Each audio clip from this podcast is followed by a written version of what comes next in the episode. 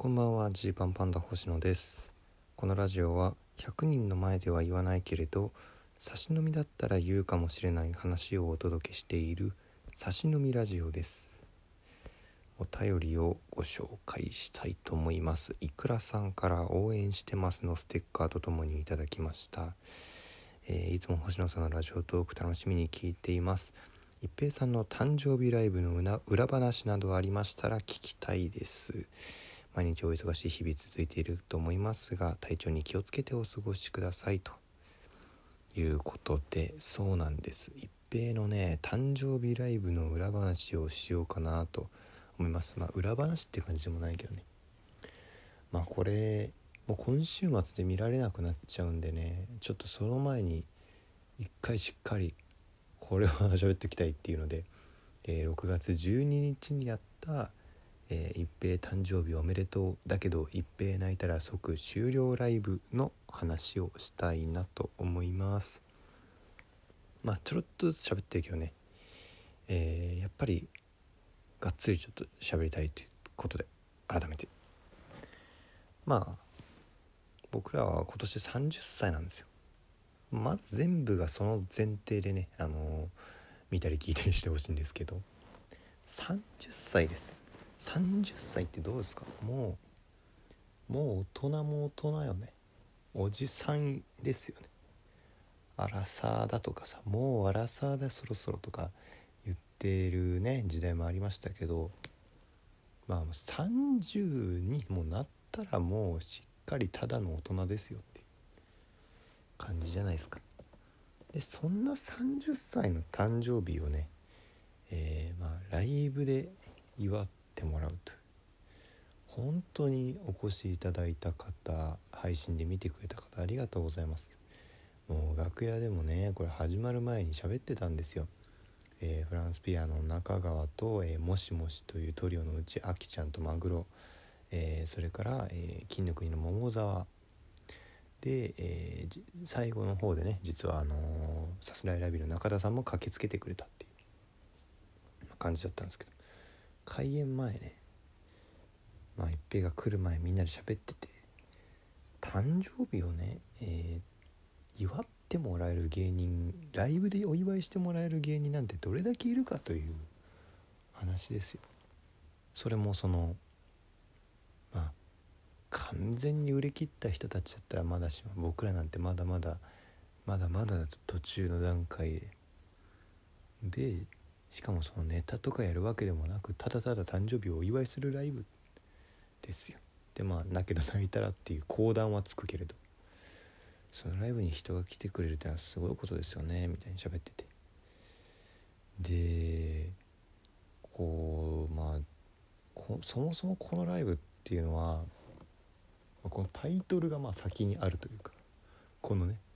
一平誕生日おめでとうだけど一平泣いたら即終了ライブっていうのをやりたいですねみたいな話になっていったんです。ふわっとそういう話があったんです。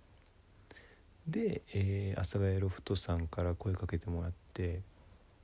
「えー、もしもし」のねあきちゃんとそういう話をしてまして「えー、ぜひコンビであの出演いただきたいんでよろしいでしょうか」みたいにちょっと前、まあ、何ヶ月か前に言われて「あかしこまりました。よろしくお願いします」みたいに言ってた。で、まあ、だんだんだんだん本番の日が近づいてきて。あれこのライブってこれ何をするのかなってことをねこうぼんやりこう考え始めるわけですよ。まあでもロフトの方と、えー、もしもしのあきちゃんがなんか話し合ってんのかなと思ってて。でライブの2週間ぐらい前に金の国の桃沢と喋っててそういえばあの一平さんのあの誕生日のライブって僕ら何すればいいですか？ってこう聞かれて。ああどうなんだろうなと。多分ねもしもしのあきちゃんとロフトの方が話し合ってくれてんだよね。っていうことでもうちょっと聞いとくわ。って言って。もしもしのあきちゃんとも、えー、近々会う予定があったんでライブの10日前ぐらいに。あのライブってどうな何やるのかな？みたいな感じ聞いたらあきちゃんも「どうなんですかね？何やるんでしょうかね？って言って。ああれ？これ今？えこれも誰誰も何も？誰も何も？もしかして？ってなりまして。ってロフトの方に聞いたら一応ちょっとこんな風に考えてますみたいに言ってくれたんですけど。もうねあのはっきり言ってねその何のその何の、え変化球もない。ただトークライブをして、え泣いたら、えエンディングに行くという本当にそれぐらいの、えーなんだろうこねくり回してない企画 何の角度もない発想とかも何もない そのこんなことしたら泣くんじゃないかみたいなそういったことも特になくストレートに行くっていう。これねまあなかなかこうどこまで伝わるか分かりませんけど普通ね、えー2時間とかのライブやるってなったらそれなりの準備がいるんですよ。それなりの準備っていうのはあのー構成としてですね構成としてこんなことを、えーしてとか、まあ、こういうコンセプトでこれがあったらこうなってみたいなことをある程度準備する必要があってで準備しなくてもいけるよって思われ思いがちなんですけどそれでやるとねちゃんと中だるみしたり、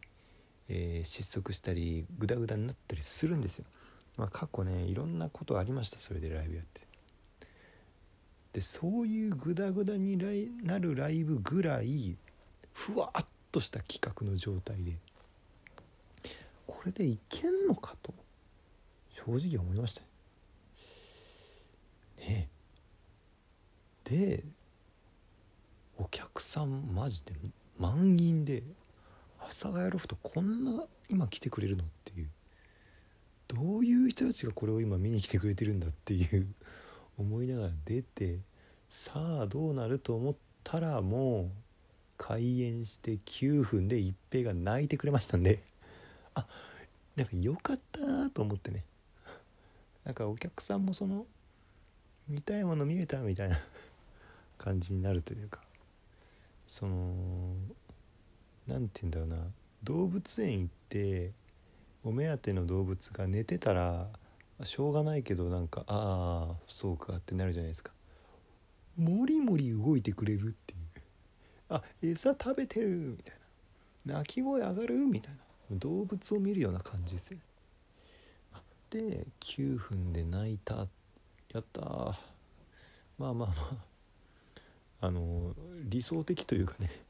仕込んでるんじゃないかと思われるぐらいまあでも涙は本物ですから仕込みも何もないんですけどそれぐらい綺麗に泣いてくれてでその後もね立て続けに泣いてということでまあその激しさたるや。で一平って本当にその、まあ、最近ようやくちゃんと僕も一平のことが分かるようになってきたところがあるなと思うんですけど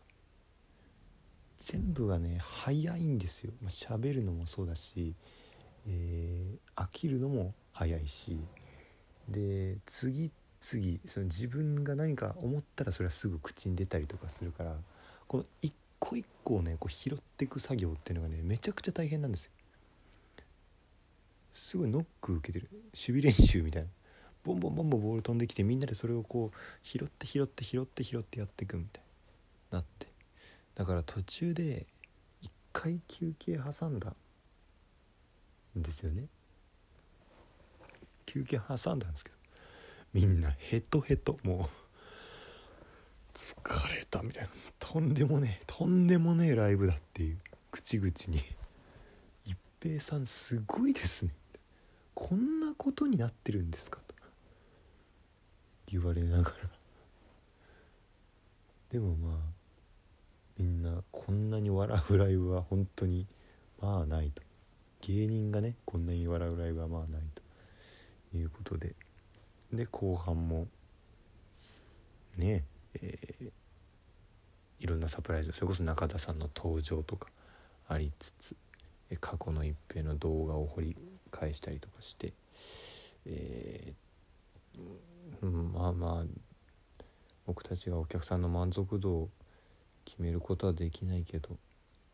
でも僕たち的にはやれることはもうめちゃめちゃやりきったんじゃないかぐらい充実感のある、えーライブでしたね。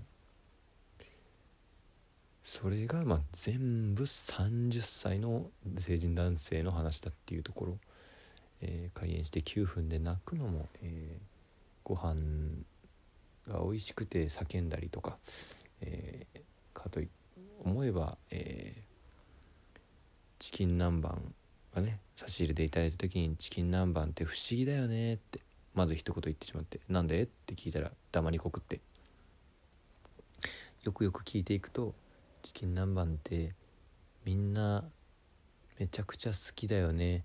でも僕はそこまで好きじゃないんだ。なんでみんなが好きなのか不思議だよねっていう意味だったらしくて。それを言うことによって、えー、差し入れしてくれた人に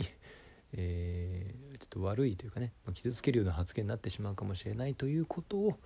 え口に出してから気づくとか。そういうあの本当に巨大赤ちゃんおじさん赤ちゃんなのでまあこれをそのねなんとかこのライブみたいな感じで、えー、多くの人が見てくれたらいいなってそりゃ無理だよって言われたらもうこれはもうどうしようもありません。何の文句も言えない。一平がいけないんだからこっちがいけないんだからという感じになるけど、まあ、そういう部分をねこう楽しんでもらえればなと思っていたところをそのままライブにしてもらえた機会だったんで。本当に良かったなと思いますね。うん。しかし疲れたなマジで。まあ次は40歳。まあ50歳40歳40歳ちょうどいいね。40歳とかでこのライブができたら一平は大したもんだと思います。明日は ABC お笑いグランプリ最終予選